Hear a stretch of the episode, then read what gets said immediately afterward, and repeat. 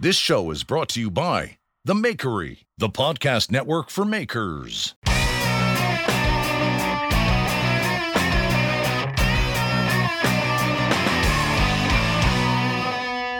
you ready?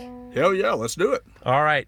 Guys, welcome to the Full Blast Podcast. I'm Jeff Fader, and before we get into it with the great Ben Snore, I got to talk to you about Axe Wax. This is our sponsor, Axe Wax, and boy, you've been doing great, guys. Axe Wax is an all-natural, food-safe wax for your axe or your hammer or your knives. If you're a knife maker, you're making culinary knives, wouldn't it be nice to be able to offer something that you're to your customers that we won't put on any, weird stuff, like no byproducts and stuff like that. It's all natural. You put it on your boots. People are putting on their hair. I'm with you. And if you put in promo code FULLBLAST10, you're going to get 10% off your order. They got great shirts. Go get yourself a couple pucks of Axe Wax, and you're helping me out, which I appreciate. So without any further ado, back by popular demand. And when I say popular demand, I get messages all the time saying, you got to get Ben back on. Ben Snore is a hammer maker. You probably heard him here before. He was on the Black Friday special with Jonathan Porter, which we're going to have to do again. And he was on almost kind of close to 10 months ago or something like that. I thought it was kind of coming up on a year. You know what? I think, I started back recording these. And when I first started, I banked 5. And then I decided to stop doing that. I wanted to do them live-ish, within the week in case something happens. The world at the time was going so crazy. It's nice to have a little bit of context, a little bit of closeness to when that thing, at one point it was like one was a month away and it just sounded weird. So you were one of my first guests. How are you? I'm fantastic. So that Axe Wax, have you tasted it? No, I've smelled it. Really? They sent me a puck. Have you tasted it? Yeah, that was the first thing I did. It said food safe. Well, how did it taste? Tastes like it smells. Delicious. There you go. Full Blast 10.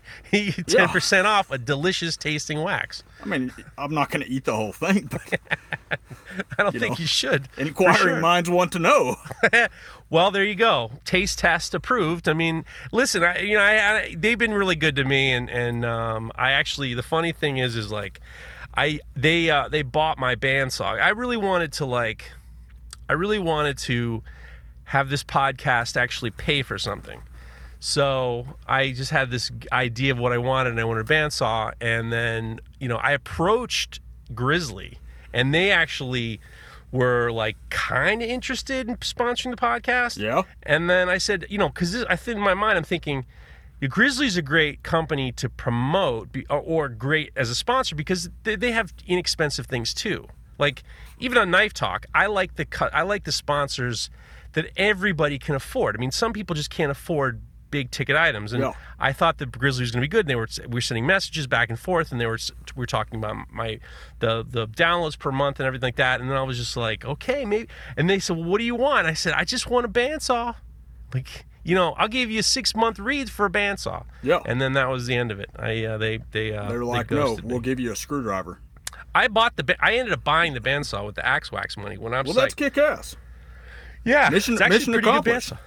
Pardon me? Mission accomplished. Mission accomplished. So yeah, so now it's now what are we saving up for now? I'm just paying. We're just maybe paying. Maybe a new shitty Jeep. We're paying bills now. Now we're paying bills. Oh, I'll tell you what we just paid for. Now is the funny thing is now this is exactly a year since we all got coronavirus. So, like, it's been like this, we've been all talking about what it was like a year ago, and we're so glad that things are kind of getting back to normal for us. We also were so grim a year ago. We just didn't know what life was going to be like. Like, you couldn't even imagine a couple, And so, we're all back to normal for the most part, with the exception of the fact that we just got a message that my daughter and I were exposed to someone with coronavirus, and we should be taking that seriously. You have had your first shot, correct? Correct. I get my second shot tomorrow. Good for you. After that, I will not be wearing a mask unless it is absolutely required. I'm sick of that shit.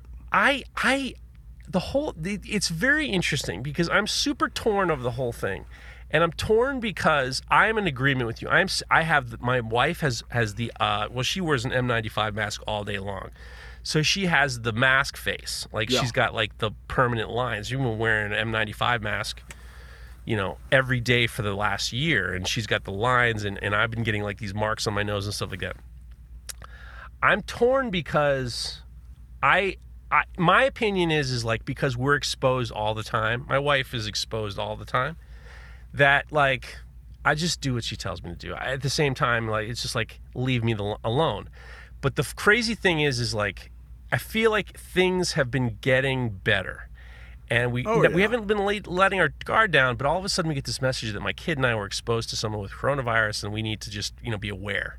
Yeah. And it was I gotta fucking do this again. And then my wife was on the phone with me. She's like, well, the CDC doesn't, I have to figure out if you can, I'm due to get the second shot next week.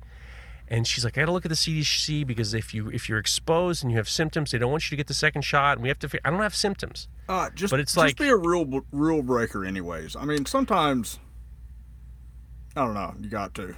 It's the whole thing is such a huge pain in the ass. Yes. And it's such a pain in the ass. But the funny thing is, if the symptoms of coronavirus was you gained 100 pounds overnight or your dick got substantially smaller, you'd have that fucking mask on. You wouldn't leave the house. Am I wrong? Yeah, but I mean, it goes back to, after you have the shot, say it's a 3% chance. What do they say? The vaccine's 97% effective. Well, my wife is a little bit nervous about it because she says the variants may not be covered by the vaccine. I'm still not gonna live my life in fear of a 3 to 5% chance. I don't blame you. Yeah, if it maybe get fat, I'd probably stay home. My dick. Yeah. Probably can't get any smaller. See, that's the thing. I think that if these viruses were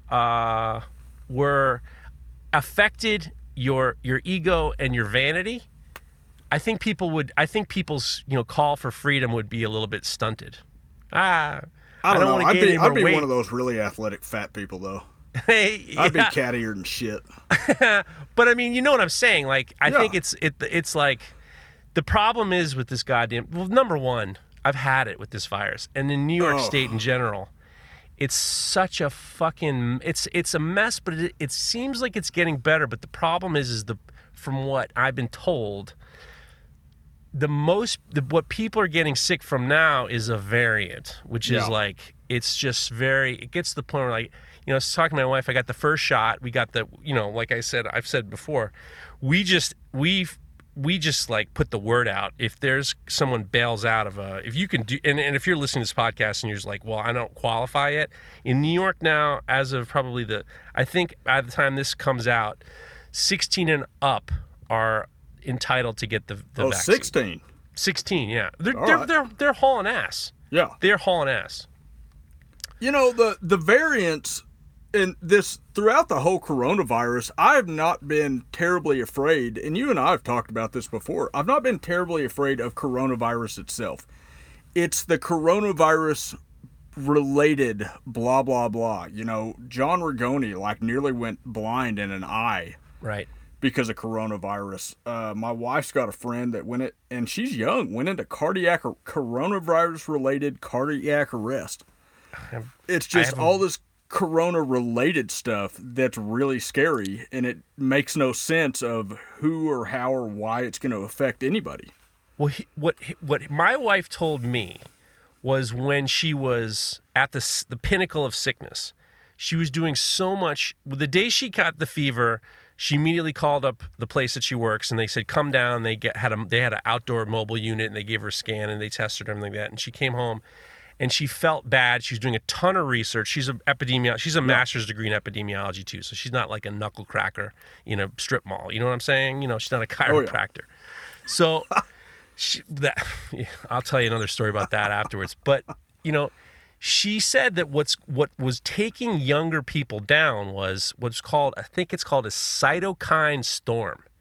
And it's basically your body was dealing with the virus in a manner that it was using so much of your immune system that your bodies were going into what was called a cytokine storm, and people were just failing fast, and that's what was happening to her.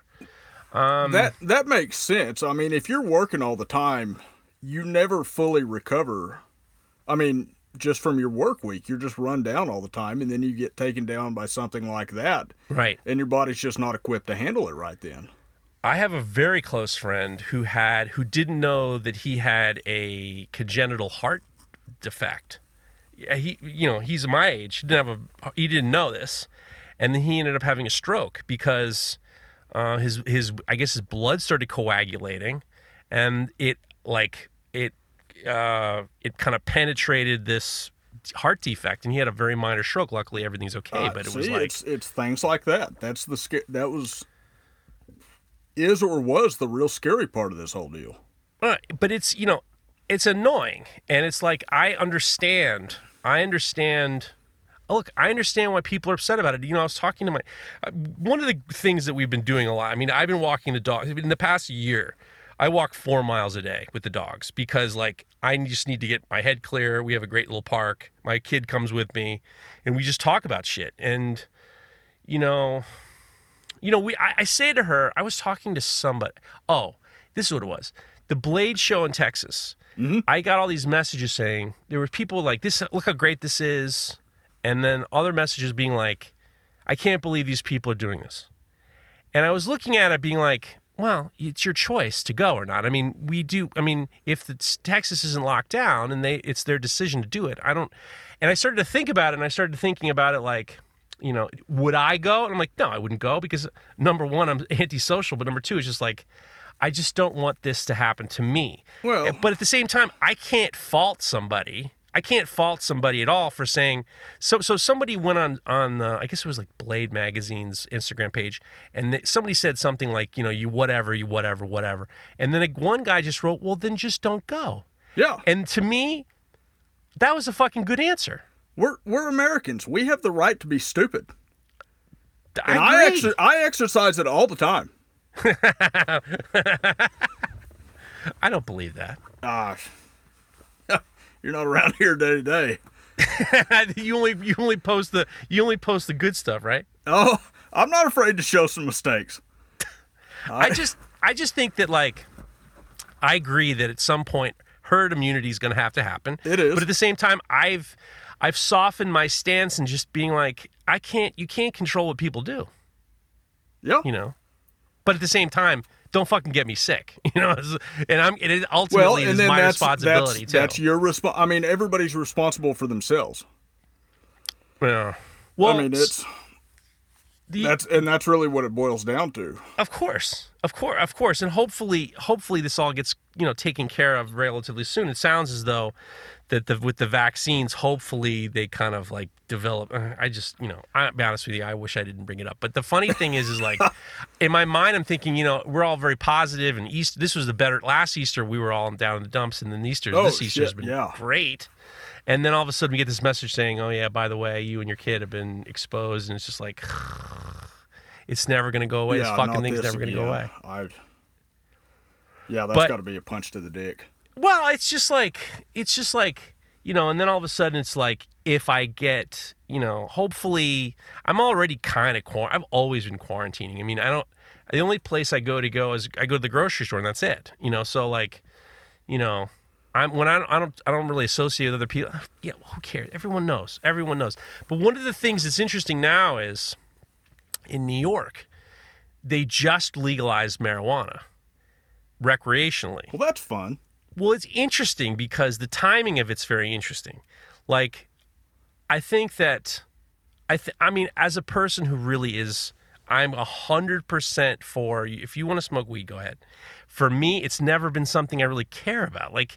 I'm one way or the other on it. I'm not really if it disappeared from the face of the earth, I don't think I would really I really wouldn't say anything. I really wouldn't care. You know, it's just like, it doesn't mean anything to me. But the funny thing is just like, you could have done this. You could have done this last year. Like when people really needed some weed, you know, they're staying home.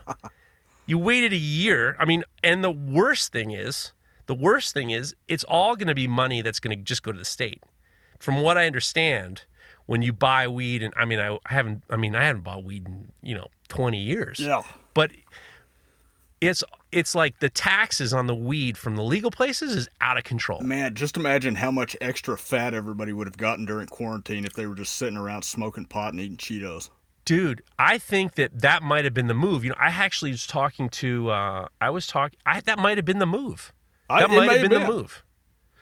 But the funny thing is so we decided, because we thought, well, what are we going to do over the summer? Because we're hoping to make a road trip out to see my wife's in-laws, and we're planning it out very once we all get vaccinated. And they're where, like in Wisconsin or something like that? Yeah, Wisconsin. We're hoping to do it. That's the game plan. It's going to be based on when my kid can get vaccinated and everything like that. Okay. And they're all vaccinated, and we're just like, we're working out the details. And also, New York has now stopped the whole. Apparently, you had to quarantine when you come in and out of New York, so that's kind of being stopped anyway. But now, at the same time, do you think there at some point will be any sort of travel restrictions or something of you can enter New York, but you have to show proof of vaccination? I think they'll get traveling papers like a horse. I said this last summer to my kid, that don't be surprised if they're not going to let you back in referring to 2020, next year. So we're in 2021, the fall of 2021. I wouldn't be surprised if they wanted to see vaccination papers, which they already do. Like you have to, kids go back to school. They have to show vaccine papers. So okay. I don't see that being an issue. I think it's going to happen.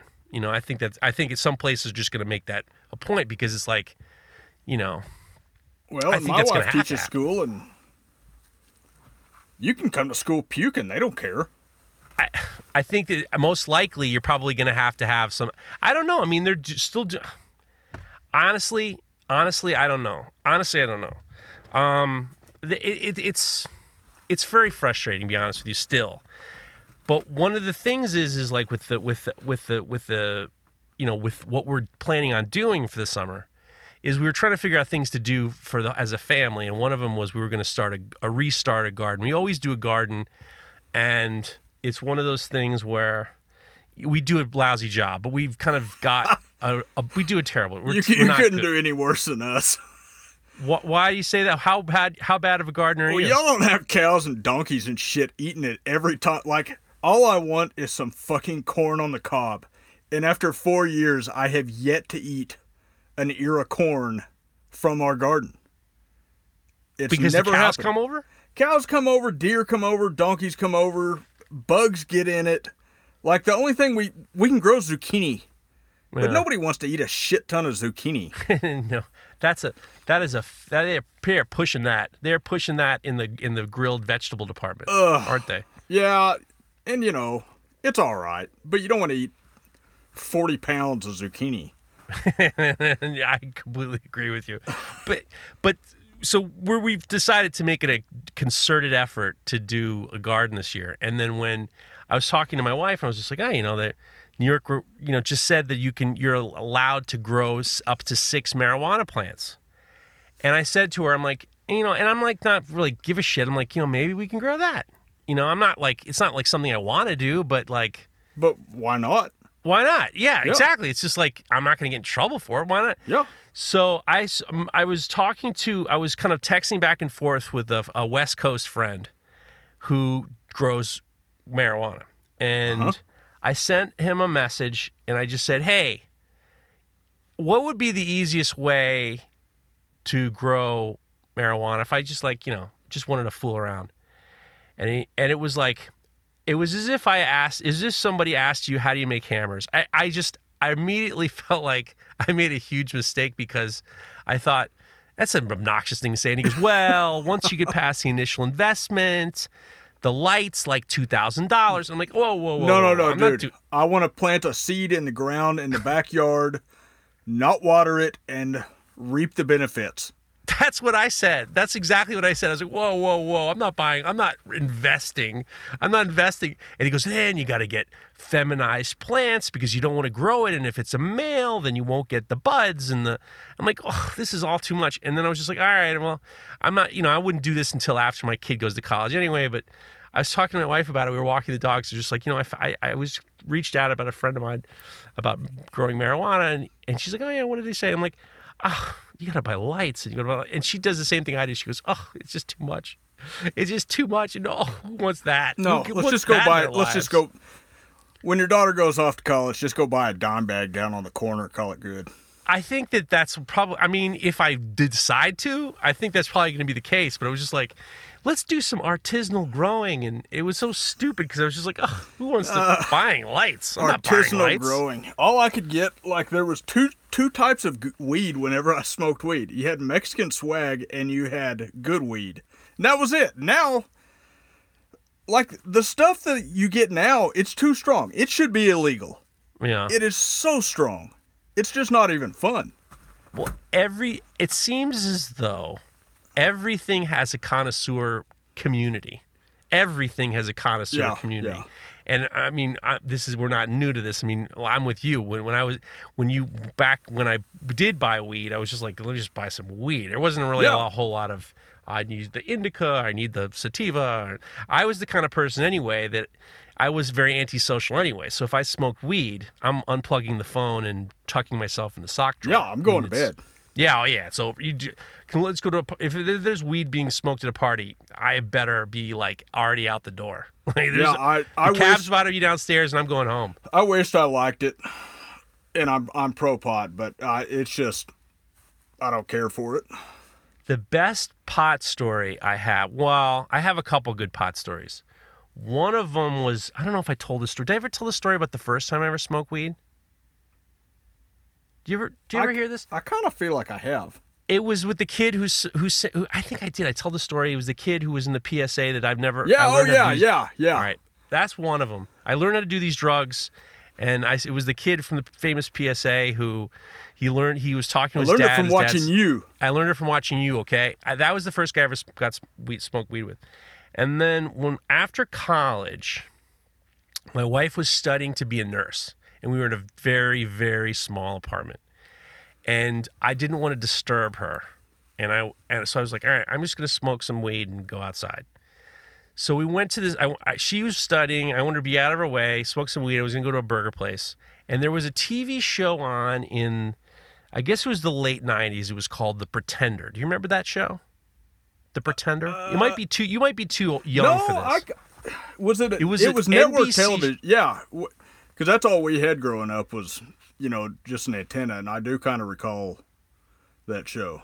The Pretender was a guy who had this special power that he could pretend to be anybody. Like from a doctor to an aircraft pilot he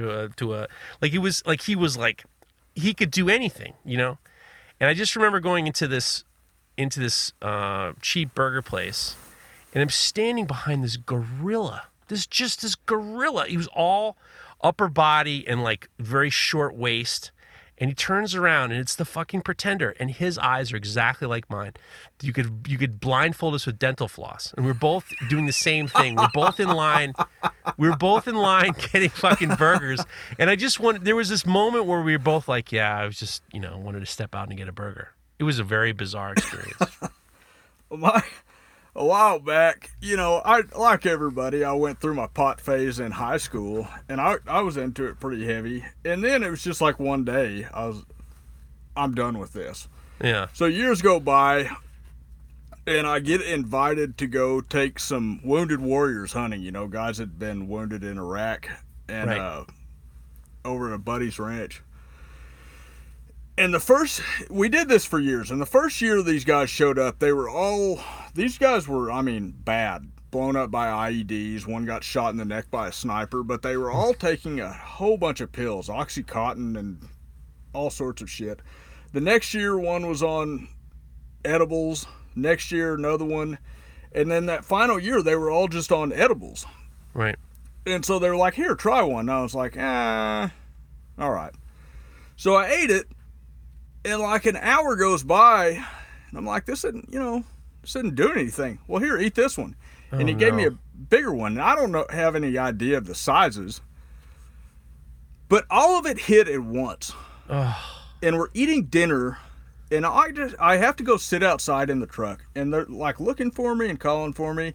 And I just sit in the truck and ignore everyone and hide. And it just wasn't fun. I don't think it is fun. No. I don't think it is fun. So did you do a lot of guide hunting? I've guided some hunts here on the ranch, not a whole lot. But mainly it was that once a year we'd take those guys pig hunting.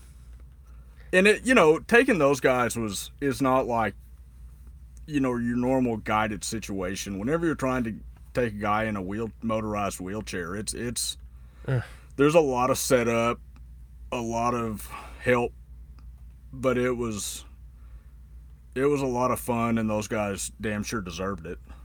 Yeah. Well, how did you get? Now, we talked two times ago we were talking about how did you get involved with the ranch that you're in now? Because you've done a lot of ranching, but this ranch is specifically like a very soigné ranch. It's a really high level, right? Yes and no. It is, but they don't let anybody out here. Right. So my sister, I work for a neurosurgeon, and my sister is married to his oldest son. But there's a little bit of a story there.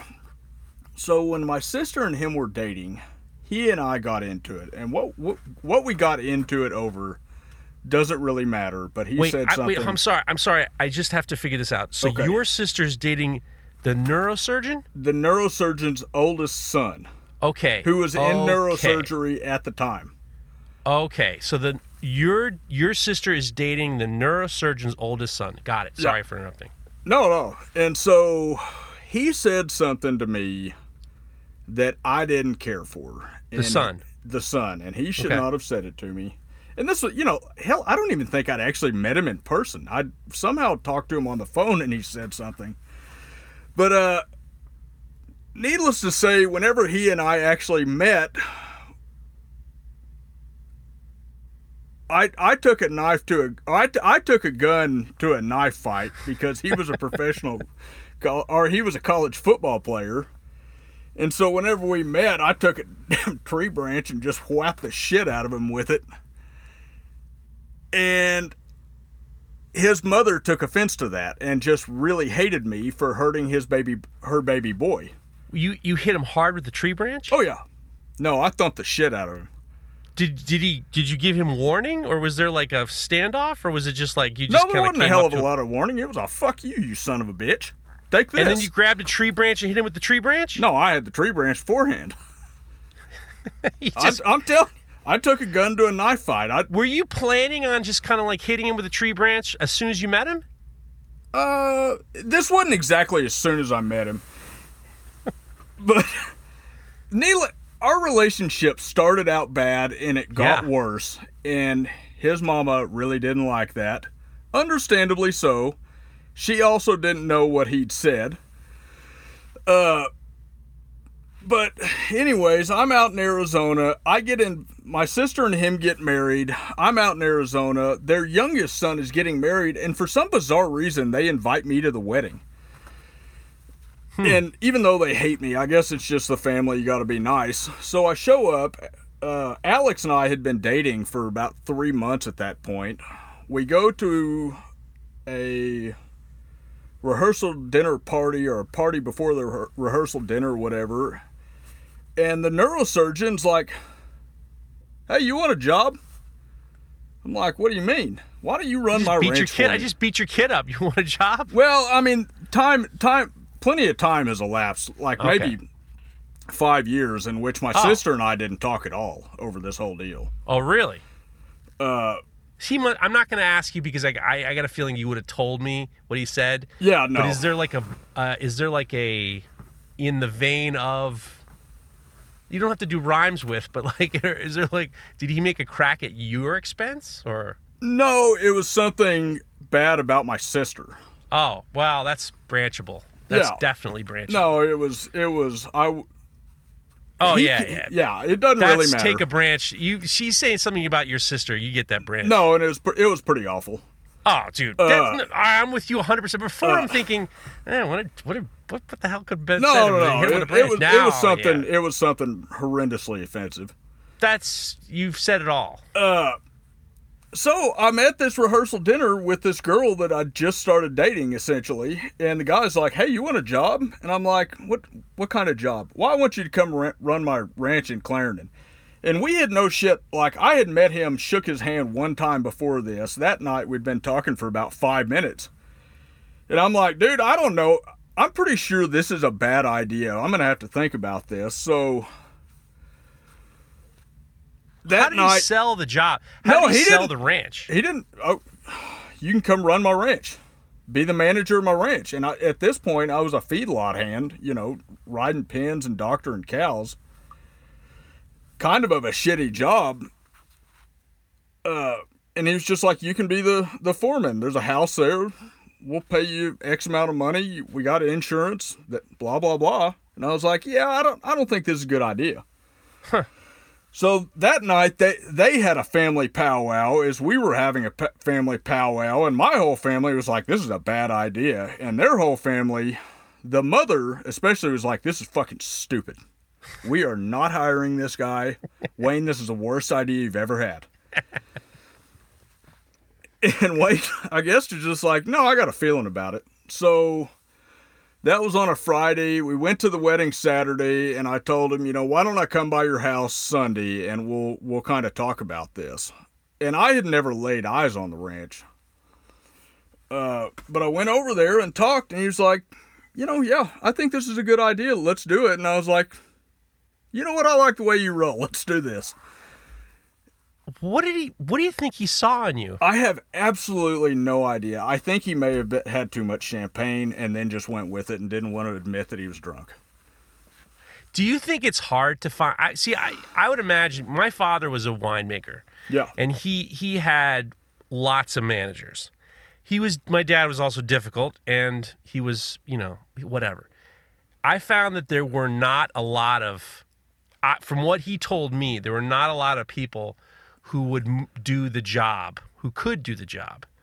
And I would imagine that maybe that there was a similar situation at the doctor's place. Is it hard to find a position to fill that position? No, it's hard to find the job. Like, I'm lucky as hell that I have this job. I mean, we have since reconciled. Everybody, we're all a family now. It's all good. But it's hard to find a ranch manager position. Huh. And then as a ranch owner, it is somewhat difficult to find somebody that you can know and trust and is going to do what's best for your land and your cattle and your money and all that. But I don't think there's any shortage of people wanting to do that job. I got to give both of you a lot of credit because, from the pictures I've seen, you have this enormous shop on the premises. Yeah.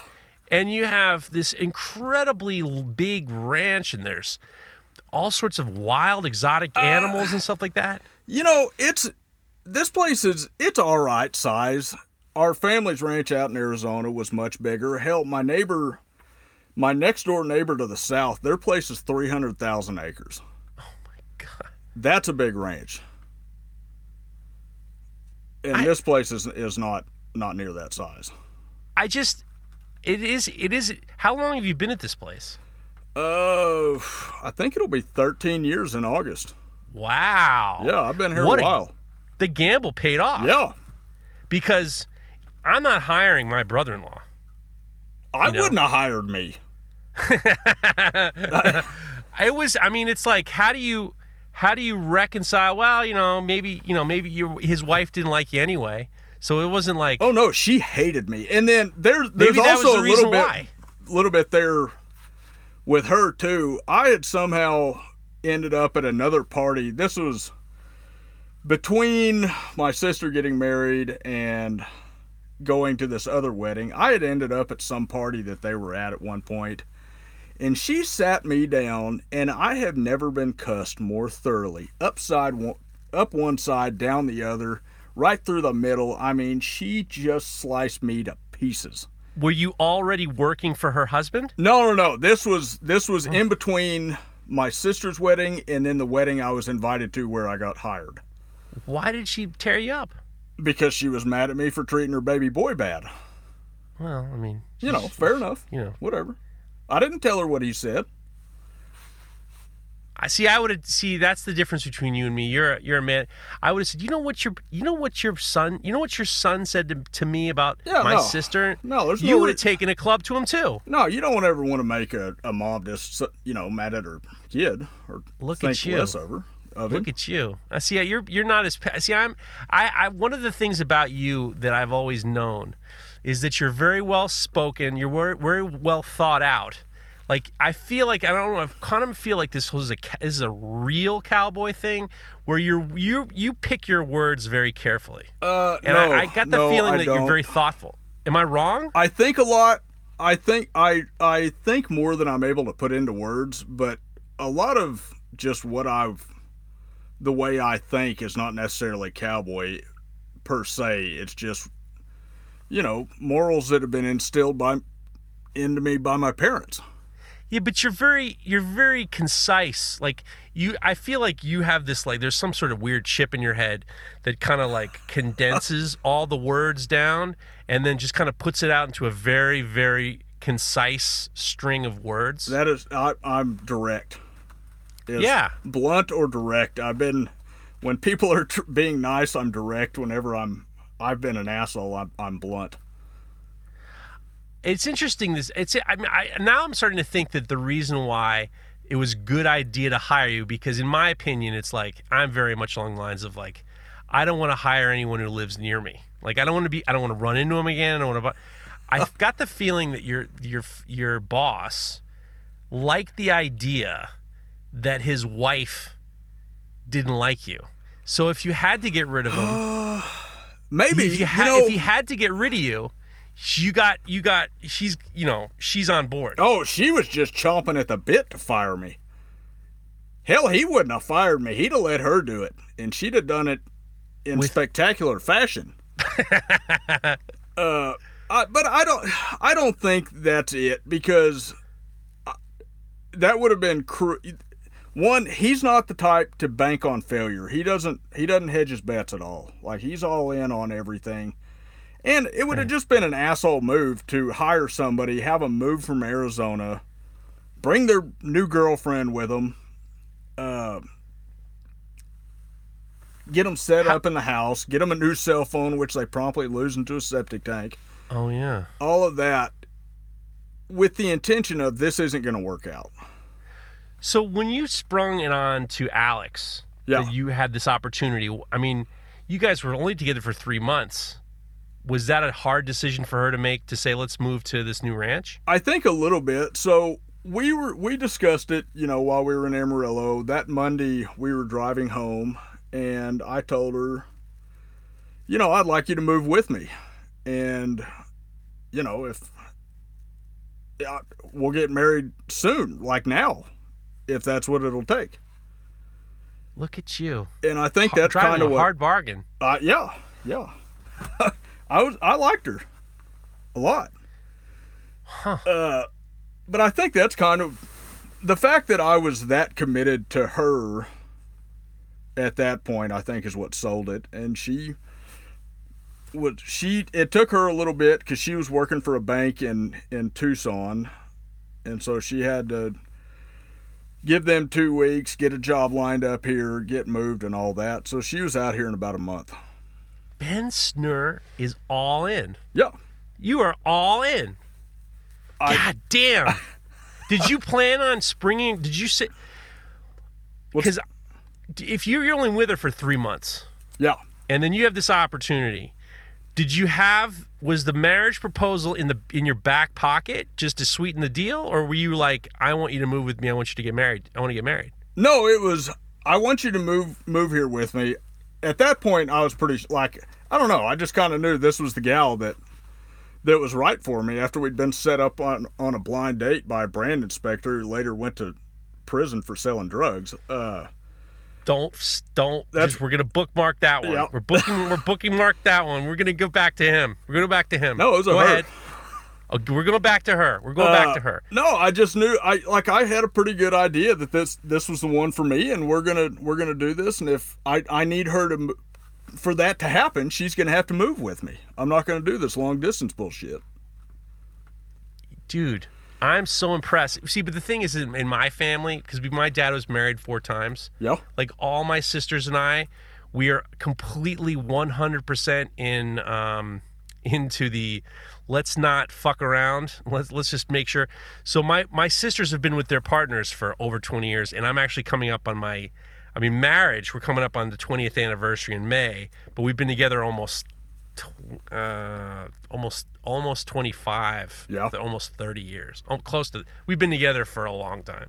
So we're all and we didn't get married. We were together. We were living together for 6 years before we got married. So we're all very much along the lines of, because my dad was like fruiting around, and he married my mom after knowing her for 2 weeks. He got married to her after 2 weeks. See, that's pretty quick. So we're all very much along the lines of like, let's just make sure. Well,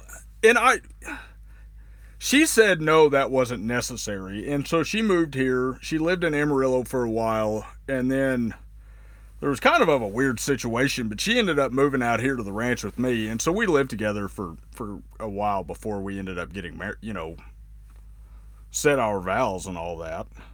But the proposal was there, she knew it was going to happen at some point. I need to know the blind date story with the woman who went to prison. You can't drop that on me and expect me to bypass it. Whenever I was at the feedlot, there was this brand inspector. You know what a brand inspector is? No. So whenever you buy and sell cows, they're not always around, but they're pretty often around at like feedlots and sale barns, and they just check the brands on the cows to make sure that the cows that are being sold are owned by the people whose brands are on them. Okay. And they've actually, I mean, hell, they are a cop. They carry a gun, and they actually have got more jurisdiction than nearly any other cop. But we were processing a load of cows we'd got into the feedlot one morning, and she offered me cocaine that morning. What? She was like, "You look tired," and this is like 5 o'clock in the morning. "You look tired." And I was like, yeah, I am tired. "Why don't you look in the front seat?" And I was like, "All right, there's a dollar bill there." "Well, look in the dollar bill." I was like, yeah, that's not for me. So anyway, she said, "I know this girl who I think you'd like." And that's basically it. But then later, after she set us up on a blind date, we met. And later, she reported her car stolen. And then they found her car and a whole bunch of drugs in it. But the thing was, her car had not been stolen. It was, she had wrecked it with all the drugs in the back, or in the trunk. Oh, my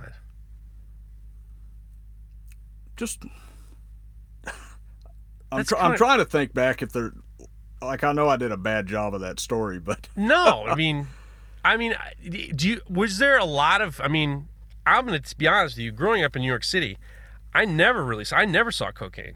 We never saw it. That's pretty much the only time I saw it. That's amazing. Yeah. That was new to me. So, but ultimately it's kismet. It's this beautiful story of this criminal who sets you up with your wife. Yeah. Yep. Yeah. And, there was another just small part of it. I had just moved in. The day before I met her, I had moved in with a new roommate. And we were going to this small town dance. And I told him, I'm supposed to be meeting this girl there. I got an extra ticket. Do you want to go? And he was like, yeah, I'll go. We hadn't got shit else to do. I had just met him the day before, and his name was Vern. And we walked in, and Alex knows everybody in this building because it's a small town, smallish. And she sees me walk in, and she happens to know this guy that I'm roommates with, and I have immediately got two strikes against me because she knew him from college and absolutely despised him. Why? Because apparently he had tried to con a couple of her friends into having sex with him by saying he was dying of cancer. Oh my God. Oh my God. Who? I mean, that's the lamest reason of all time. It's pretty damn low. But once she figured out that I had literally just met him the day before, it was a little more all right. That must be one of the worst pickup lines of all time. I mean, it's gotta be worse. I don't think there's anything worse than that. No, I don't.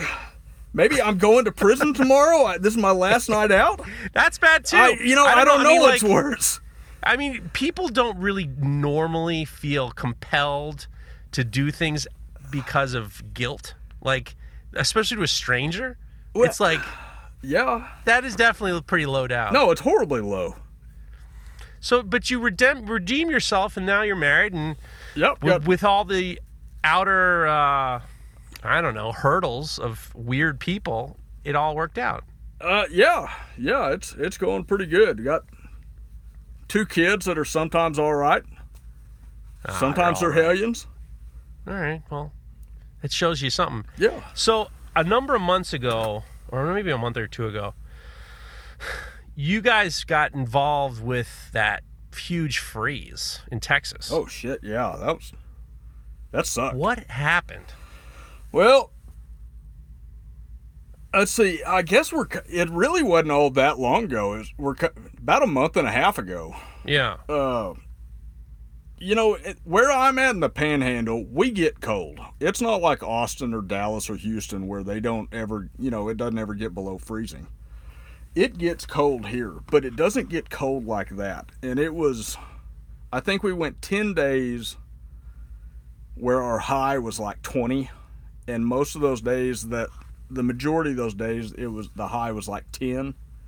That's crazy. Yeah, and so we're just not equipped to handle that kind of cold for that long. The pipes are not buried deep enough. New York isn't like that. New York wasn't like that this year. Yeah, it was cold, but it was like always in the 30s. Yeah, and we hadn't had, the funny thing is around here, and everybody talks about it, growing up, we used to have winter. We'd get a few snows every year, a couple, 1 to 2 feet at times, and but it would always be in like 28 degrees, something like that, to where you weren't having a big fear of losing your water. But this time, like I said, it was bad. We lost a few animals. The one lucky part of the Texas Panhandle is the Texas Panhandle is on a different power grid. For some strange reason, we have our own power grid. So when the rest of the state was out of power, we had power. And that was kind of the one redeeming thing. Did you not have heat? I don't understand. No, we had heat because we've got electric heat in my house, but we still burnt a hell of a lot of firewood, which I was going out and cutting and or stealing from the boss's house. And then I put on Instagram, I had thought I'd come out of this relatively unscathed because I was going down to the boss's house every day, making sure they had water running there, had taps running, all of that, heater was going, it was warm, was chopping ice every day for the animals. For the most part, they had survived. There was some very, very little baby calves that we lost and a baby zebra. But I thought I was doing okay, and then it thawed out, and just everything, the shit hit the fan everywhere. The boss's house got flooded. My horse barn got flooded. Broken pipes all over the place. It's just that's why they it's times like that is why they have somebody out here all the time. Right. So what are you guys going to do in case it happens again? Because in my mind, I pray. I'm thinking about like all these poor people in Texas who don't, you know, their pipes are bursting in the walls. You know, there's no insulation around the pipes in the walls. So what do you do?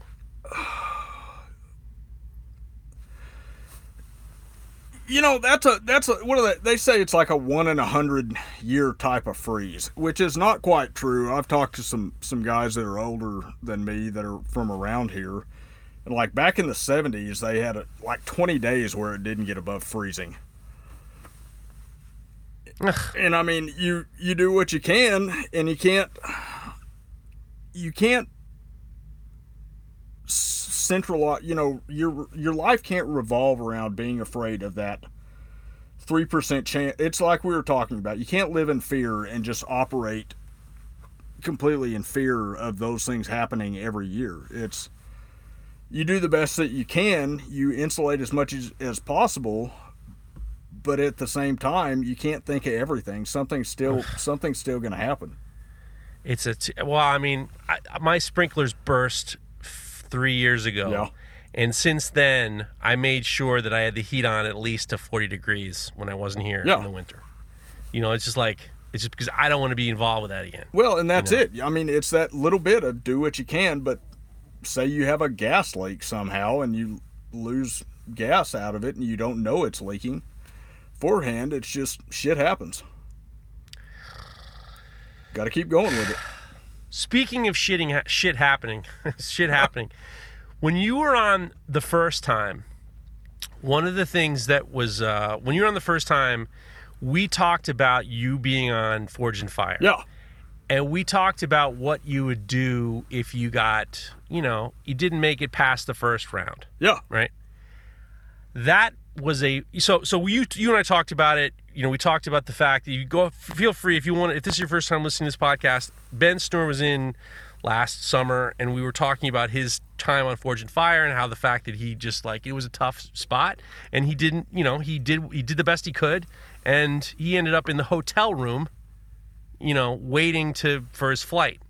And what we talked about was I was in the hotel bar waiting for my flight. You were in the hotel bar. And what we were talking about was, what do you do if you're on Forge and Fire, things don't go your way, and you're stuck in Stamford for a couple days? Yeah. That rung, I got a lot of messages about that from people who were on Forge and Fire. And I'm going to be super vague because obviously don't want anyone to get in trouble. Well, you had said one guy took a cab into New York, went and explored. And that's exactly what one guy took a train and explored New York. He said, this is exactly what I did. I'm not going to sit around in a hotel in Stamford.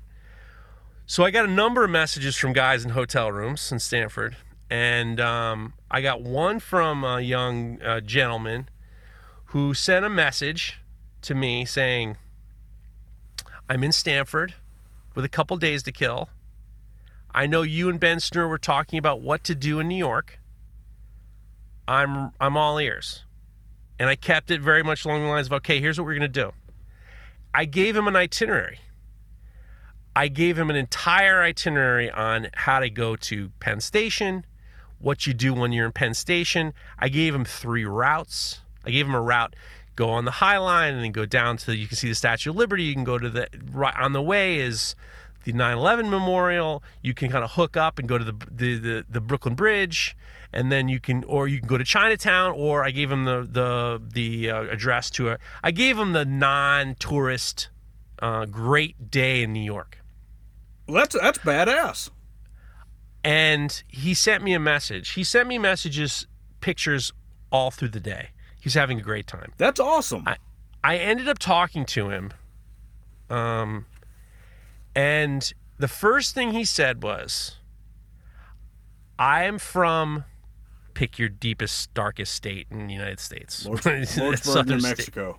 State. Pick your deepest, darkest, southernest state around. And he says, I'm from, we were always told that New York is a hellhole. It's a hellscape. and that people, and I also suggested to him, I'm like, look, don't be crazy. The people of New York are amazing. If you have a question, if you're lost, you have a question, ask a New Yorker, they're the best. Because growing up, we always knew that New Yorkers were helpful. Growing up, my mother was one of these New Yorkers who were always helpful. So it was always like, we all got a bad, New York's got a bad rap. So he said to me, he's like, I always thought, I was always told that New York is a hellscape, it's a disaster area. I had the best time. The people were so nice. Not a dick among, I didn't meet one asshole there. I was stunned at how I've been told incorrectly New York was amazing. And I said, just tell your friends. He's like, what do you want? I said, just tell your friends. I said, I'm discreet. Just tell your friends.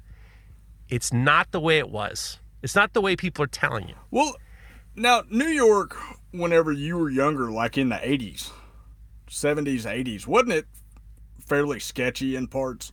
It's parts, but I mean, if you think about it, that's the same. If you think about, there's like 8 million people in a small area, yeah, and then there's like, you know, economic differences, you're going to have some problems, and you're going to have some hustlers, and you're going to have, you know, prices are high, and you're going to have some hustlers, you know? And you're going to have some bad experiences. Personally, I was thinking about it this morning because I was trying to figure it out. The only crime I ever witnessed in New York was I was chased a couple times by some other high school kids. That's it, like 2-3 times. Yep. I mean, that's not abnormal. You know, that's not crazy. I never saw drugs. I saw a lot of weed, but that's about it. I never saw one of the guys who chased us did pull a gun out of his waistband. But other than that, I mean, it was like, if you think about 16 years, 17 or 18 years growing up in New York, and then on top of that, another, you know, 8 years living in New York, I never really saw a lot of crime. I want to know where else you sent him to.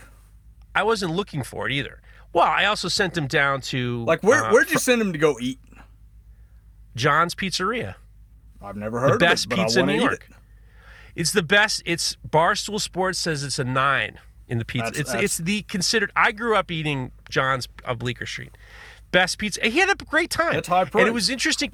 It was interesting to me because I got irritated because there are people out in the world who are trying to tell you what they want you to know, and it isn't true. And this guy was like, he was willing to have a good time, you know. And I sent him. I mean, he was very intrepid, and he had a great time. He had a long day. I was telling my wife all the places he went, and she's like, that is a long day. If we have people come to New York and we take them around, that's a long day.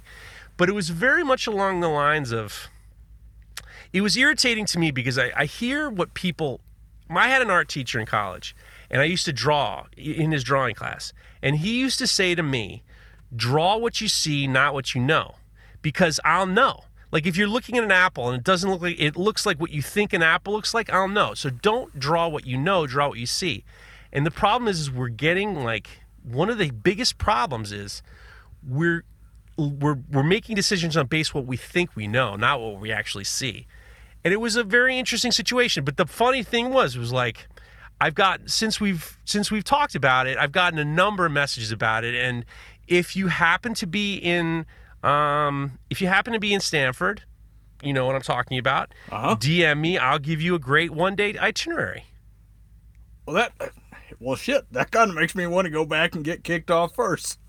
Well, I mean, it was interesting, but it was irritating because it was just like, this is the problem in this country.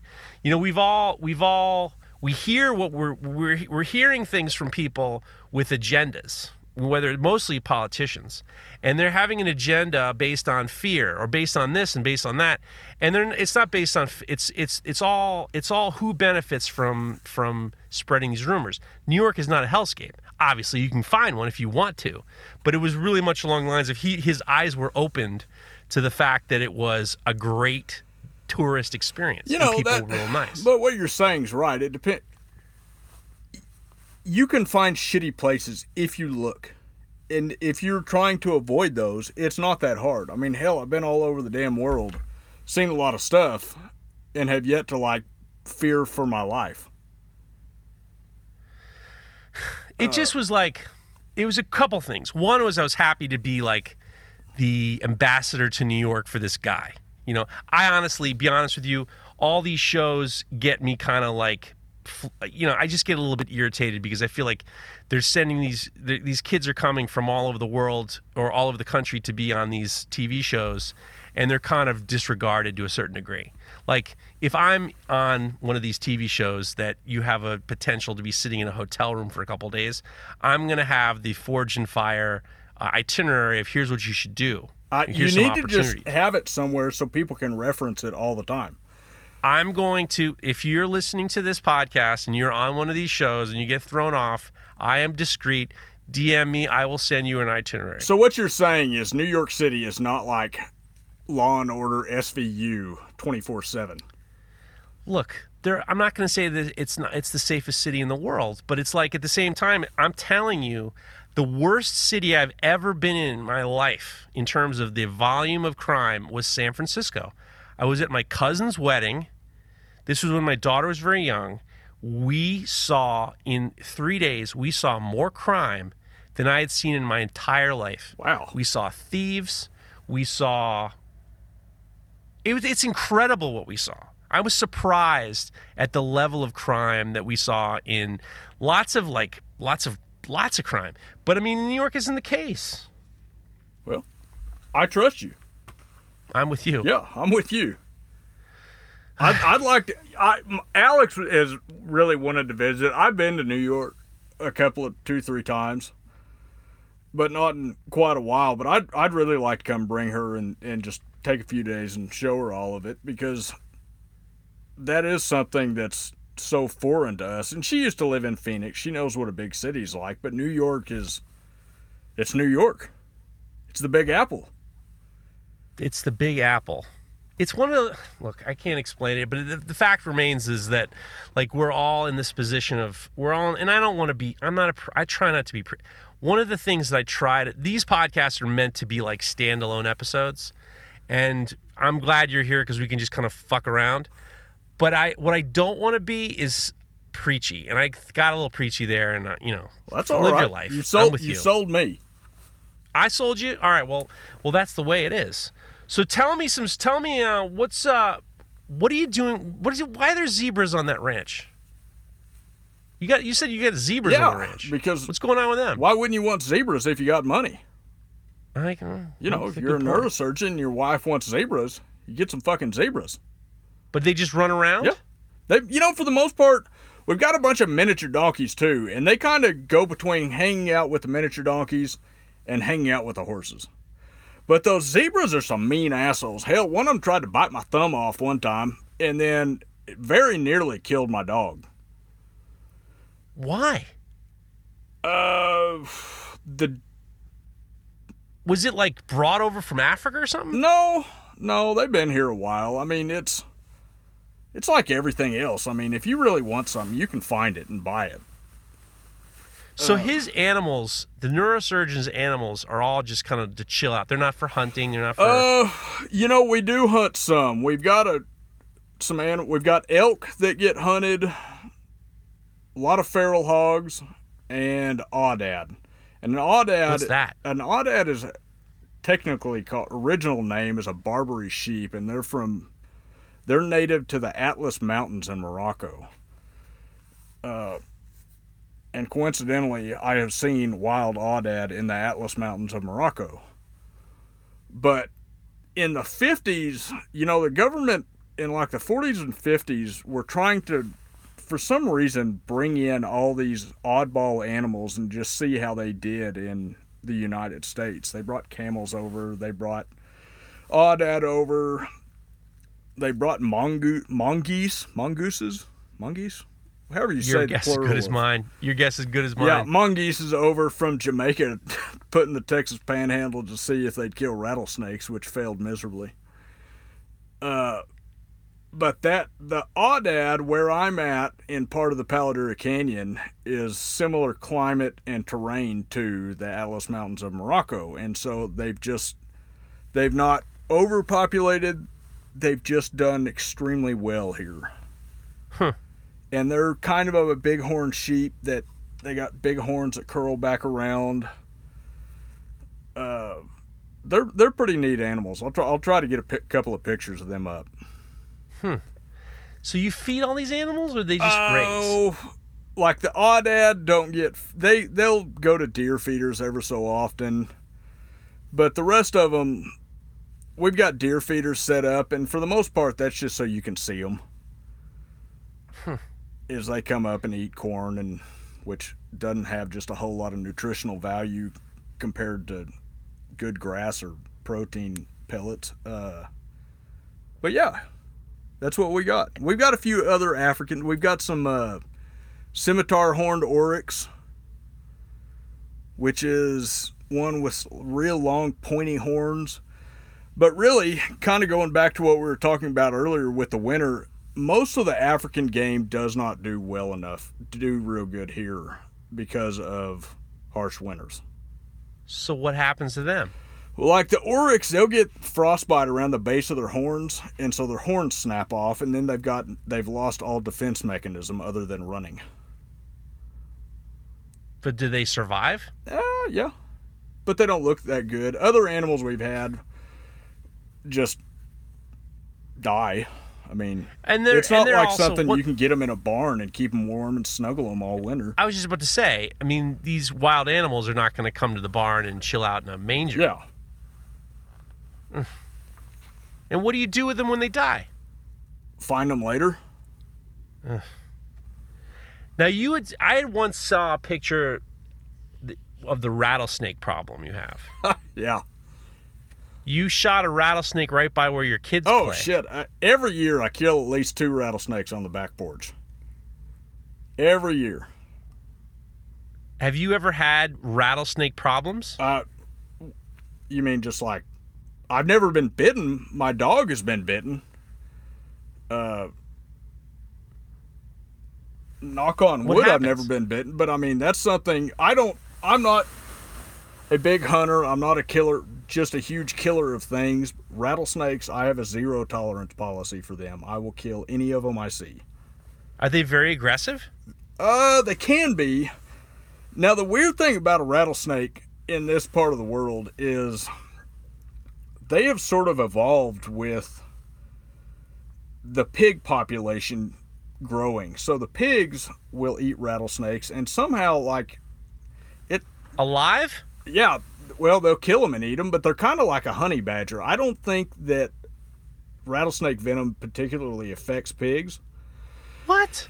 Yeah. And so the rattlesnakes would hear them rattling and kill them and eat them. And so now the scary thing is the rattlesnakes for the most part have stopped rattling. They'll coil up and be ready to strike, but they don't rattle. You're telling me because they're used to the fact that the fucking pigs don't give a shit. Yeah. They stop rattling. Correct. That seems like a scary evolution. It is. Used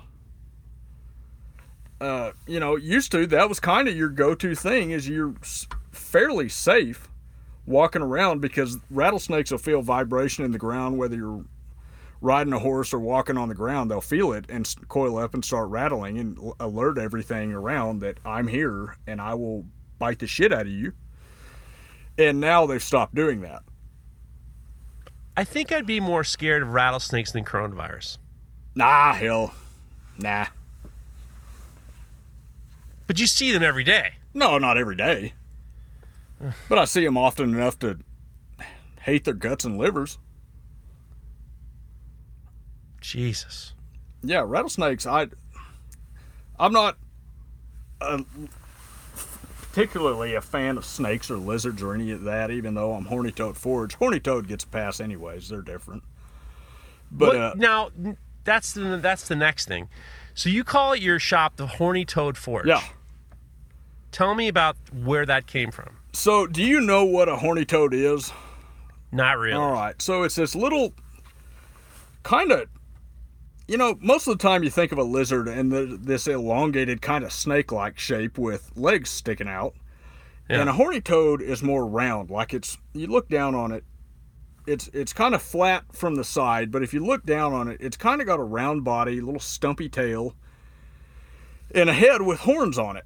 And not just like 2 horns coming out like a cow. It's got spikes like little looks like a little dragon head. And they're a funny little animal in that Their defense mechanism, for whatever reason, is they will spit blood out of their eye. What? Which, yeah, I'm going to scare you off by giving you a little taster. They'll squirt a little bit of blood out of their eye is their main defense mechanism. And then also, if you turn them on their back and you scratch their belly, they will go paralyzed. And you can just walk around scratching its belly, and it'll stay there for like an hour. But what does the eye squirting blood do? Fuck if I know. So it's not really like... I mean, it's not like venom. It's just their own blood. No, it's blood. It's the dumbest defense mechanism maybe ever. But you'd think that just the horny part would be the problem. Yeah, I mean... Like, do animals eat them? I'm sure, given the opportunity. Jeez. I've never seen them. Are there a lot of those around your shop? You know, and that's the thing, and that's part of why I'm Horny Toad Forge. Growing up, you used to be able to find, you know... I could go out behind the house and find like 10 of them in an afternoon. It wouldn't be that big a deal. But just their numbers have dwindled drastically. But one day I was working in the shop, and you've seen the pictures of the shop. It's a big place. Yeah. And in wanders, like right beside me, a tiny baby horny toad about the size of a quarter. As I'm sitting there hammering on some steel, and I just thought, well, I guess that's me. I'm Horny Toad Forge. That's a good reason. Yep. But yeah, how's the hammer business these days? Hammer business is good. It's hard to keep up with demand. Is it? Yep. But that's great. So is everything coming out of WellShot.com? WellShot.com is my main place and the easiest and quickest to get it. But then I still take plenty of custom orders as well. Damn. And, you know, I'm kind of trying to steer more business of just the standard hammers to WellShot, and then I'm doing kind of more the funner ones like the Damascus hammers and that sort of thing. Is it hard running this business and running the ranch at the same time? And having a family that you want to spend time with, yes. It is. So it what's is the tough to balance, and I have not really found a great balance yet. I would think that that would make it very hard, because, you know, your hammers are beautiful. I got two of them or three of them. I think I got two. They're beautiful. Thank you. And they're very distinct. And the handles and the hammers and the wedges, they're very elegant. You know, I'm kind of a believer in every part counts. It's all part of the whole, and if every part of that whole is nice, then the whole thing is better than it would be if you were just looking at the whole picture.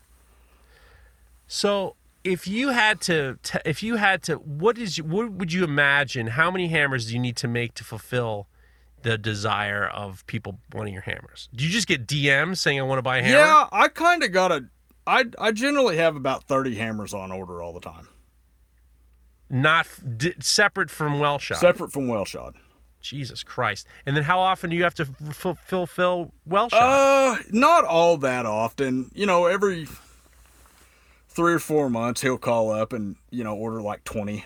And I hate to say this and be rude, but, you know, they kind of take priority whenever he places orders, just because he sells. Why would that be rude? I don't, you know, because there's other people that are waiting, and I try to throw in other hammer, you know, other custom orders with the WellShot hammers, but the WellShot is, you know, kind of my bread and butter whenever it comes down to it. And they stood by you from the beginning. Right from the get-go. So yeah, that's not rude. That's being loyal. Yeah. And I'm nothing if that's not being loyal. I'm a team player. You're a team player. To the point where I've been enjoying the way your whole persona. And I don't even want to call it a brand. I hate it when people call it a brand. Your whole thing, the whole Ben Snore thing, has grown so beautifully, and it's just been so fun to watch. To the point where you just went down to demonstrate Travis Wirtz's place. Yeah, and that was a hell of a lot of fun, and I was extremely flattered for them to invite me down there, because I mean they get good people, and then they have me to point and laugh at, is what I initially thought.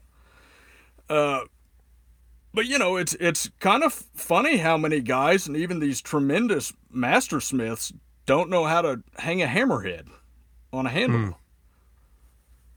Mm. So tell me, so who reached out to you initially to be involved? Mike Cuisenberry is the one who got a hold of me, and he was kind of my point man on the whole deal. I guess he sort of arranges talent for all of that while Travis is off building grinders and bouncing off the walls, because he was a pretty high-energy individual. Was yes. he? Yeah, he was a hoot. But, yeah, it was mainly just through Mike, and, you know, one of the things he said, and it's something you and I have kind of talked about, is just because you can do something really well doesn't mean you have a personality and or can talk about what you're doing. Right. And that was one of the things he wanted, was somebody who can just get up there and talk. And I can run my mouth. It's interesting because there's this strange opinion that someone's talent is enough. Unfortunately, talent is important, but you have to be able to express it as well. That's one of the things that I've been seeing in a lot of, you know, I've been involved with, you know, blacksmithing things since the, you know, 2005, 2004, 2003, 2004. And it's like, you can tell when someone's really talented, but if they can't kind of explain what they're doing, your talent's not enough. You have to be able to kind of like, especially in what we're doing, because I would imagine the kind of people who are going to Travis Wirtz's thing, they're already bladesmiths, they're already blacksmiths, and they're already they already have the, you know, vocabulary down, they have the understanding, they're not like, you know, being, you know, like coming to some... I mean, there were some beginners there, but then you had, you know, some really tremendous smiths there. Like who? Oh, like Rick Hull. Good dude. Yeah, he's a good dude, and is making some really great knives. Huge guy. I met a guy, and he was another demonstrator, but he also was like, I don't know how to hang a hammer. And it was a guy named Owen Wood. I don't know if it's Wood or Woods. Makes the most insane knives I've ever seen in my life. I mean, they're very Art Deco looking folding knives that just absolutely blew me away. But he was also really good to watch. But so they wanted you to demonstrate forging a hammer? Or? Mike just asked me if I wanted to come demonstrate, and I was like, well, I know how to make a hammer, so we'll do that. And then in addition to demonstrating, like, you know, the night before we did that, like I am notoriously bad to strike for because I don't communicate at all. And I've got a buddy here who's a farrier and who's struck for me a lot and kind of knows what my grunts and silence mean. And so he rolled down there with me. And the night before, we made a couple of hammers. A couple of other guys were there early. We made some hammers for them.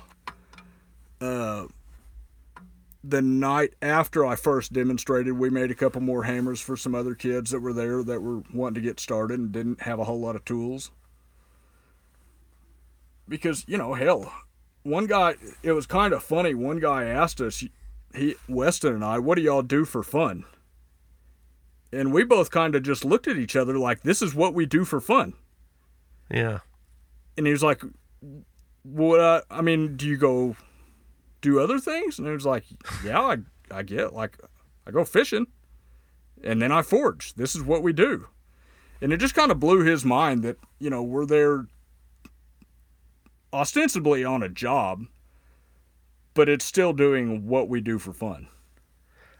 I'm not surprised. That doesn't surprise me at all, because when I do anything with Cliff and John and Jesse, you know, I can't imagine. I love John. I love Cliff. I love Jesse. I love them all. I love Carrie. I can't imagine. Dave's fine. Dave, you're fine. The problem with Dave is he texts me only when he's got a problem. He doesn't. He doesn't. You know. He got a problem. And that's when he texts. Oh yeah. Me. But I do. He's my pain in the ass, and I'm perfectly happy with that. I can't imagine us all just going fishing. Yeah. Like, it would be weird if we all didn't forge something together, you know? And that's the reason why when we do, like, Maker Camp or something like that, I mean, for us, it's fun. Otherwise, you know, that's what we do. I'll tell you what, funny story. When we were at Maker Camp 2 years ago, we did our demo or whatever. We just fucked around. There was no, like, you know, from this time to this time. We just told Chris, who was running the whole thing, we're just gonna forge. And then we had dinner, and then afterwards we went back to the forge. Yeah. And I think there were a couple of people like, you're gonna keep working, and we're like, yeah, this is what we're here for. And I know that I went to bed early, but I know that the boys they wanted to keep going. I mean, that's just exactly. I mean, if you want to do it. That's what you're there for, and it's fun. It is fun. So what was your takeaway from the whole event? My takeaway is that I have ADD when it comes to something that I am not just hugely interested in, like grinding a knife. Yeah. You mean watching grinding a knife? Yeah, I can't watch that.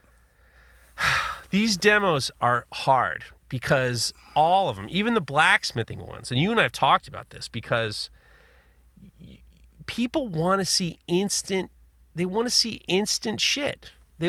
instant results. Yeah.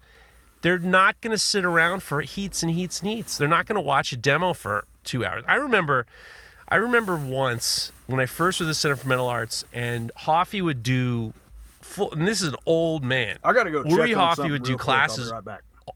Okay. Uri Hafi would do classes all day long. He'd have classes from the morning. We'd get there. He'd be ready to go. He'd do it into the afternoon. And then we would do it through to dinner. And then after dinner, he would demo all through the night. And I just didn't, it wasn't for me. I mean, it just was like, it got exhausting. And watching these heats over and over again were the worst. Are you back? Well, let's just talk about our sponsor. Let's just talk about our sponsor once again, Axe Wax. That's right, everybody. Axe Wax. Axe Wax is all natural, food safe wax for your axe. Wax your axe with Axe Wax. And when you put on promo code FULLBLAST10, you get 10% off. I would say no one's ever really left for a beer or a leak. This would be the first time. I'm not mad about it. I'll just talk to you guys because I don't want Craig to have to do the editing, but fine. 100%. Got Ben Snore here. Well, let's talk about who we're going to have next week. We're going to have Matt Stagmeyer coming up. I got a few other guys. Pariah Knives will be here. I got a special guest that I can't talk about yet. He should be. Hopefully, we're figuring it out for 2 weeks. Once it's done, then we'll talk about it. Who else are we going to have? We're going to have a pile of people. All right, all right, you're back. I was doing filler. I had to do some filler talk. Sorry about that. Fine. No problem. One thing I noticed about that deal out there is how many younger smiths were there. Out of, you know, I'd say 15% of them were young guys, and some of them were damn young and were really handy. And it's just neat to see. And, you know, for the most part, they were knife makers, but they were all really interested in making a hammer. And whenever we did that, they were striking for it. But it's just, I don't know. It's neat to see, to be able to help younger people do this. Do you think you'll do more demos? I would like to. Yeah, I would. It's, and especially as the world opens back up, like the Maker's Camp deal. I've talked to, you know, I was supposed to go and bunk with Chris last year and hang out with the Modern Forge guys and Chris Cash, which is he officially a member of Modern Forge? I don't know. You'd have to ask John. John Ariani's in charge of enrollment. All right. Well, yeah. As far as I'm concerned, it's fine. Yeah, And I'd like to go do that this year, you know, this fall. There's just a lot of things. I'd like to demonstrate more. Now, you've been teaching at WellShot, haven't you? No. Well, informally, yes. Yes and no. So they have that shop night, which will be tomorrow night. And for the most part, it's everybody helping everybody. It's not a formal, you know, here's what we're going to do. We're going to make tongs or we're going to draw a taper or anything like that. You know, new guys show up. They don't have any idea, which I was one of them whenever I first went there. I've got no idea where to even start. And I'm intimidated by these other guys who can swing a hammer so well. And a guy pulled me aside and was like, have you forged? And I was like, well, I've tried. Well, here's a horseshoe. Make it straight. I was like, well, that doesn't sound very hard. But I started going after it, and it was not exactly hard, but with a few pointers, it was a whole hell of a lot easier. Right. And then I was like, all right, what now? We'll make it, now turn it into a circle. And he gave me some pointers on turning it into a circle, and it went really well. And then he asked me if I wanted to forge weld it, and I did, and I was completely hooked after that. So my first real-time forging with any other people, I got to forge weld, and it just blew me away. That was something that I never thought I would be able to do. It was black magic. And now I have decided that 75% of being able to forge weld out of a coke forge is confidence, is knowing you can do it and then doing it. Do you think, as when you're looking past now, what's the goal? What do you think, besides the fact that, you know, obviously you have to figure out ways to make your hammers faster because clearly the demand is still there? One of the things I love about your hammers, besides the fact that they are beautiful, is they are approachable for, especially, you know, people starting out. You know, they're not expensive, you know. You know, yes and no.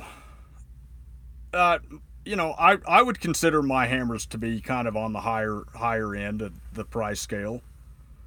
I'd say they're definitely on the higher end of the price scale. And my hammers aren't going to do anything that a, you know, $30 Nordic Forge hammer isn't going to do. But, and it happens to, I think, nearly everybody, is you get your $30 Nordic Forge hammer, you use it for a little bit, you kind of start getting comfortable with it, and then you think, you know, I can treat myself to something that I will take pride in using. And that's where I think my hammers really come into play, as, you know, this is more of a luxury than just a tool, but I can use it and also take pride in using it. See, but I don't see you say they're on the high side. I don't think that they are. I think that most of the time, most things under $300 that are handmade are not that expensive. You know, if you want something handmade and you know what it is, I agree. I don't feel that that's a big investment. Well, I like the way you think. It's true. Yeah, I mean, I agree. I definitely agree. I mean, if you look at handmade knives, and especially, you know, if it's like a forged integral chef knife, I mean, there's $1,000 at least, isn't it? But there's so much more involved. You know, that's the thing. Is one of the things I hate about knife. I don't struggle with pricing. If it was up to me, I'd rather have I want my shit to be approachable. My sculpture has been always the same. I mean, I've been said this a million times, but I grew up in New York, where my idol was Keith Haring, who was a graffiti artist, and he took art and he brought it to the people. He brought it into the streets. And it was this sense of being approachable. I've always felt that I'm not trying to make a career out of every sculpture. I'm not trying to make a career out of every knife. I don't nickel and dime myself, and I don't want to nickel and dime my customer. But at the same time, I would rather my customer have my knife than for them to, you know, really, really, really dig deep. Once in a while, I'll have to do it. We charge by the inch, and, you know, the figuring it out and stuff like that. But there are certain processes that are just hard not to be inexpensive. I mean, it's hard to make an integral chef's knife inexpensive. Exactly. I mean, it's labor, time, and skill intensive. I mean, there's a certain amount of skill that you have to somewhat mastered to even be able to do it. Personally, I would prefer to sell a stock removal knife because I can usually get into someone's hands who may not be a custom knife buyer. I would rather that because I like the fact, because I end up getting like return business. Yeah. You know, and I think that it's also being I think that being approachable is important. And there's not one hammer maker that I've met who I felt like their hammers are like out of the ballpark. Like I feel like that $200 range, I don't think that's out of the ballpark at all. I think that's very reasonable. Well, and you know, for me, like I said, I'm kind of at the higher end of the hammer market. I feel like my hammers reflect that, but then as far as pricing, it's basically, the way I look at it is I've got to make it worth my while to be away from my family at night. Right. If I was, I think my prices would be different if I was doing this 9 to 5 every day, or, you know, whatever just normal hours are. Right. But since I'm doing this, you know, just as I can and mainly at night, that's time I'm spending away from my family, and that's got a monetary value for me. That is interesting because, you know, when coronavirus started, when I started, the last metal shop I was at, which is in my town, we worked Saturdays. Mm-hmm. And you get overtime, and that was fine. But it was like, the overtime was fine, but at the same time, I didn't like being away from my family.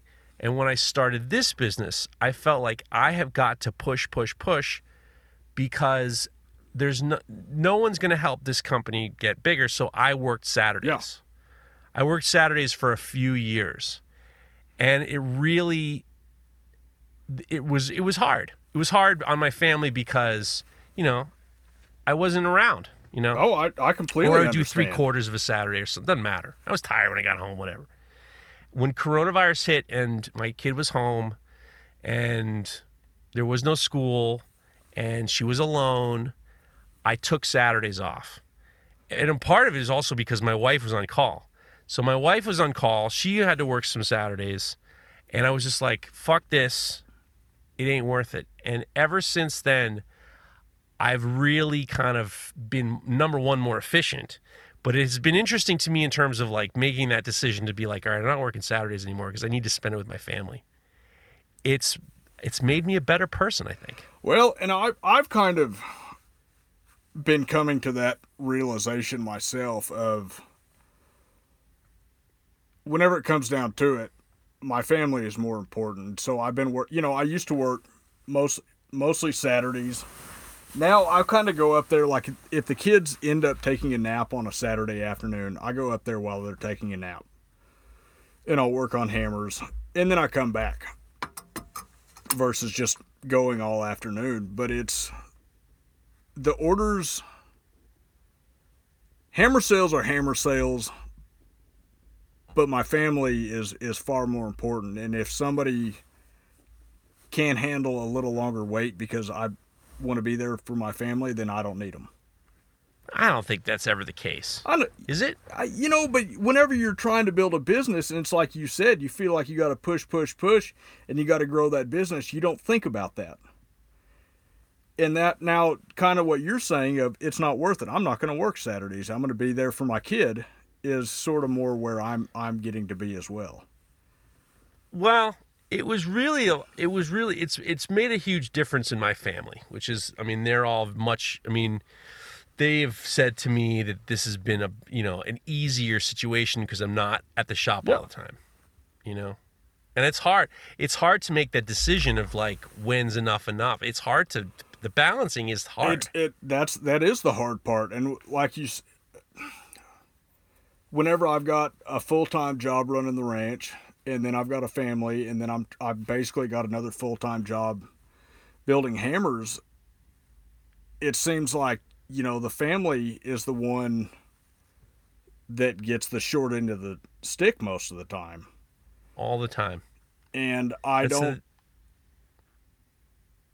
like that, and they don't deserve that. And so I'm trying to be better about it. But it, I mean, it is hard because I'm trying to build a business and still trying to grow and provide a product that people want.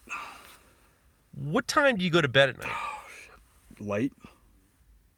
Like, what, 11? I generally, like, if I'm at the shop at night, I probably get home about 11:15, 11:30. I like to just sit for a little bit. So it'll be about 12 before I go to bed. So you finish at the ranch, you come home for dinner, and then go right back to the shop. Yeah, we eat dinner. That is one thing I will say that we do that I like, and my wife was raised this way, I was raised this way, is we sit down as a family and eat dinner every night. We do too. Good for you. Oh, dude. I grew up in a family that we ate in separate rooms. Oh, really? When my parents were divorced, my mom would go to her room, I'd go to my room. No, we sat down every day, every night. You know, it's when you get a little older, high school age and stuff, it gets to be tougher because you got things going on. But you know, every chance we could, we ate a meal as a family every night. And so I'm here at 6 for dinner every night, help get kids ready for bed, go to bed, all that, and then I go back to the shop by about 7:38. So 8 till 11:15, 11:30. It's a long night. It's a long day. It's a long day. And then what time are you up for the ranch? Oh, about 7:45. Oh, that's not so bad. No, I've always had a hard time getting up. I'm just not a morning person. I wish I was, but I need a good cowboy story. We've got to finish this up with a good cowboy story. How about just an interesting story? I'll take an interesting story. Not necessarily cowboy. Whatever you want. So one day, the floor is yours.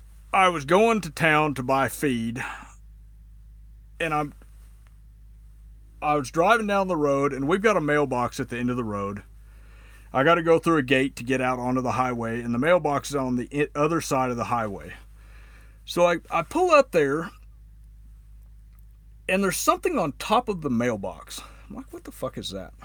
And I keep looking. I get the gate, pull through the gate, close the gate behind me, and I walk over, and there is a mole, a dead, bloated mole, like a burrowing blind mole that's in the ground, sitting on top of the mailbox. That's weird. That's kind of the end of the story. There's no punchline or anything like that, but that's it. How the fuck does a mole from out of the ground end up on top of my mailbox? Well, somebody put it there. Maybe a bird dropped it there. How does a bird drop it on a round-topped mailbox? Well, somebody put it there. Well, there's no tire tracks or anything like that. You got to be out there. You got to come mess with me. You got to be coming out here a long ways. So you think that? What do you think happened? I guess somebody was messing with me, but I really have no idea. Maybe the mailman. I don't think wouldn't that be a federal crime for them? I don't know. I don't know about mole on mailbox crime. I don't know from that. I was waiting for another. No, I was waiting for something serious. I was waiting for it to be a bomb or something. Just weird. Like, there's just weird things. All right, give me one more. All right, one more. I need one more Ben Snore story. You tell me a story. The mole story I thought was going somewhere. Okay. Well, how often do you hear about a mole on top of a mailbox? Never. That's the first time. Oh, I'm drawing a blank. All right. Okay. So this is back whenever I was in Arizona, and I was working for Rick. And I went to Douglas, Arizona, is where the Walmart was, and this is where we got our groceries. And I coincidentally ran into my friend Wes there, and I asked him what he was doing. He said, "I'm going down to Mexico to buy some horses. You want to go?" I'm like, "Really?" He's like, "Yeah." So I'm like, "Okay." I call Rick, ask him if he gives a shit if I go, and of course Rick doesn't care about anything that I do, at least. So I park my truck in the Walmart parking lot. We pull through the border and we go to this guy named Manny's house. And Manny's family must have a fair amount of money because they had the full-on gated hacienda. Like you got to, they got a guy there that would open the gate. You pull in, they close the gate behind you. You pull into this courtyard. We go in, Manny's mom makes us this fabulous meal. We have fresh squeezed watermelon juice to drink it with. And then by that time, it's about 6 o'clock and Manny's like, well, what do y'all want to do? And we're like, we don't care. So let's go drive around. And man, so we drive around and the first stop is a convenience store where we buy beer. And down there, they don't just put your beer in your cooler in the back. They put your 24 beers of your 30-pack in the cooler with ice, and then they hand you a 6-pack in the window so you can drive around and drink a little bit. And so right. At that point, he's like, let's go to the strip club. And I'm like, all right. Which has never really been my flavor. I'm not a person who likes to watch a steak get cooked and then not eat it.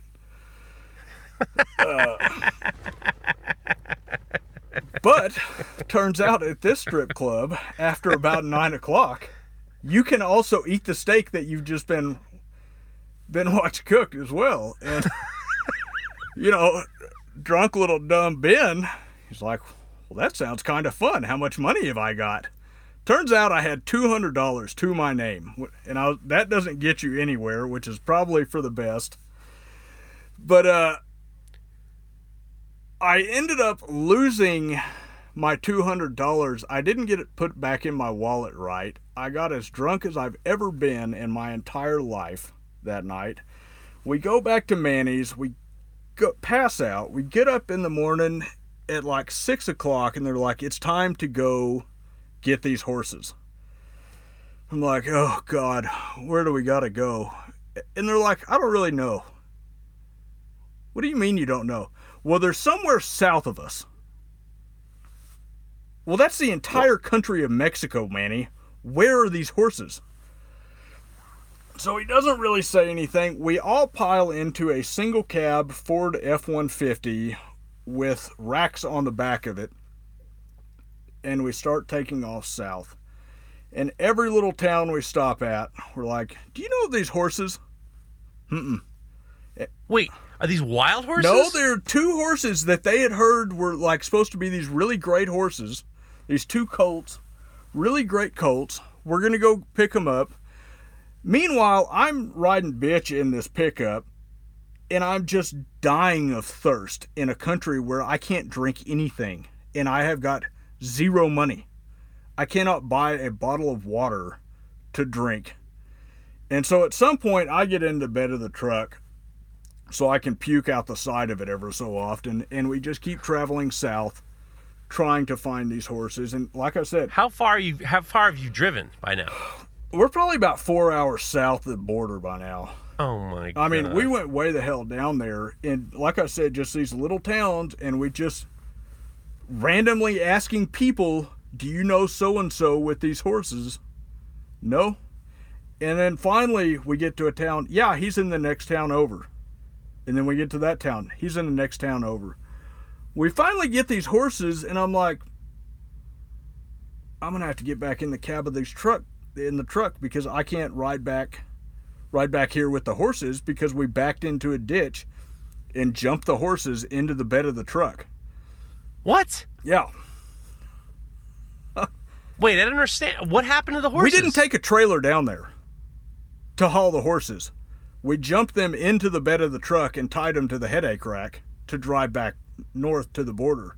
So the drive that took us 5 hours to get down there to them, then in our F-150 and me still hungover, takes about 6 hours to get back because the bumper is dragging the entire way. Oh my! And the horses are just standing in the bed of the truck? Yeah, I mean, there's some rails around it, but not very good ones. Now, the final result of the story is we get back. Whenever you're bringing horses over the border, they've got to be quarantined for 30 days, run blood tests on them, make sure they're safe to cross the border. Usually you can grease a palm or two to make it go a little quicker. But in this case, it didn't work. The horses, I don't even remember what disease they had, but they had something wrong with them. Nobody got their horses. Oh my God! So what do they put? What do the horses like hang out in a quarantine stall? Yeah, they have corrals there at the border for livestock, either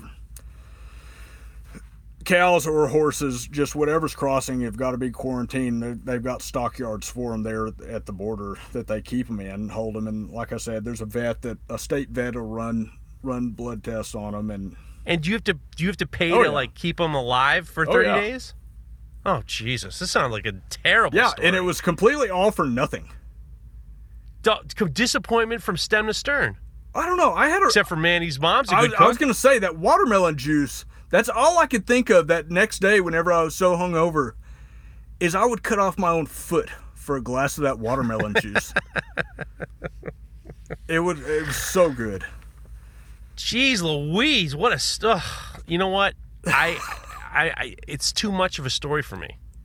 Well, that's all I could come up with on short notice. Well, no, I mean, just saying that, like, that's a story of disappointment. Oh, hell, you win some, you lose some. But you don't lose some with Ben Snore, guys. Listen to me. He said it all. Ben Snore is in the house, back again. Ben Snore, go follow Ben Snore on Instagram. Go buy his hammers. I guess you can DM him and he'll sell you a hammer. But you can go to wellshot.com. Is it wellshot.com? It's wellshot.com. And just search. Go get yourself one. Search Snore. Go get yourself one of his hammers. Ben Snore. Ben Snore. Get yourself one of his hammers. You won't regret it. I got two. I still need a cross peen, but I know you got a long wait, so I'm going to hold off on that. Guys, we're going to have some fun next week. Matt is going to be here. Matt Stagmeyer. Is it Stagmeyer? I think it's Stagmeyer. We're going to have him on here. We're going to find out all the stories. Call him Stagmeyer and see how long it takes him to correct you. Fine. That's okay. I don't mind being corrected, but I'm fired up about him. I'm fired up about the guest coming up the week after. We're not going to talk about it till he finally do it because this ain't going to be worth it if he doesn't show up. And then we're going to have some fun. So go follow the Full Blast Podcast on Instagram. We asked for questions. And they failed us. They were not good, as I expected, which is fine. I get to the point where it's like, I'm done asking. I am with you guys because you've been good to me. I bought the Axe Wax. That's the key. AxeWax.us. 10% off on your order. Go get yourself a pile of Axe Wax. And with that said, guys, thanks again. Ben, thank you so much for joining me again. We're going to have you back for sure. All right. Thank you for having me. You are the man. See you guys next week. If you like this show, take a look at our other shows made for makers just like you at www.makery.network.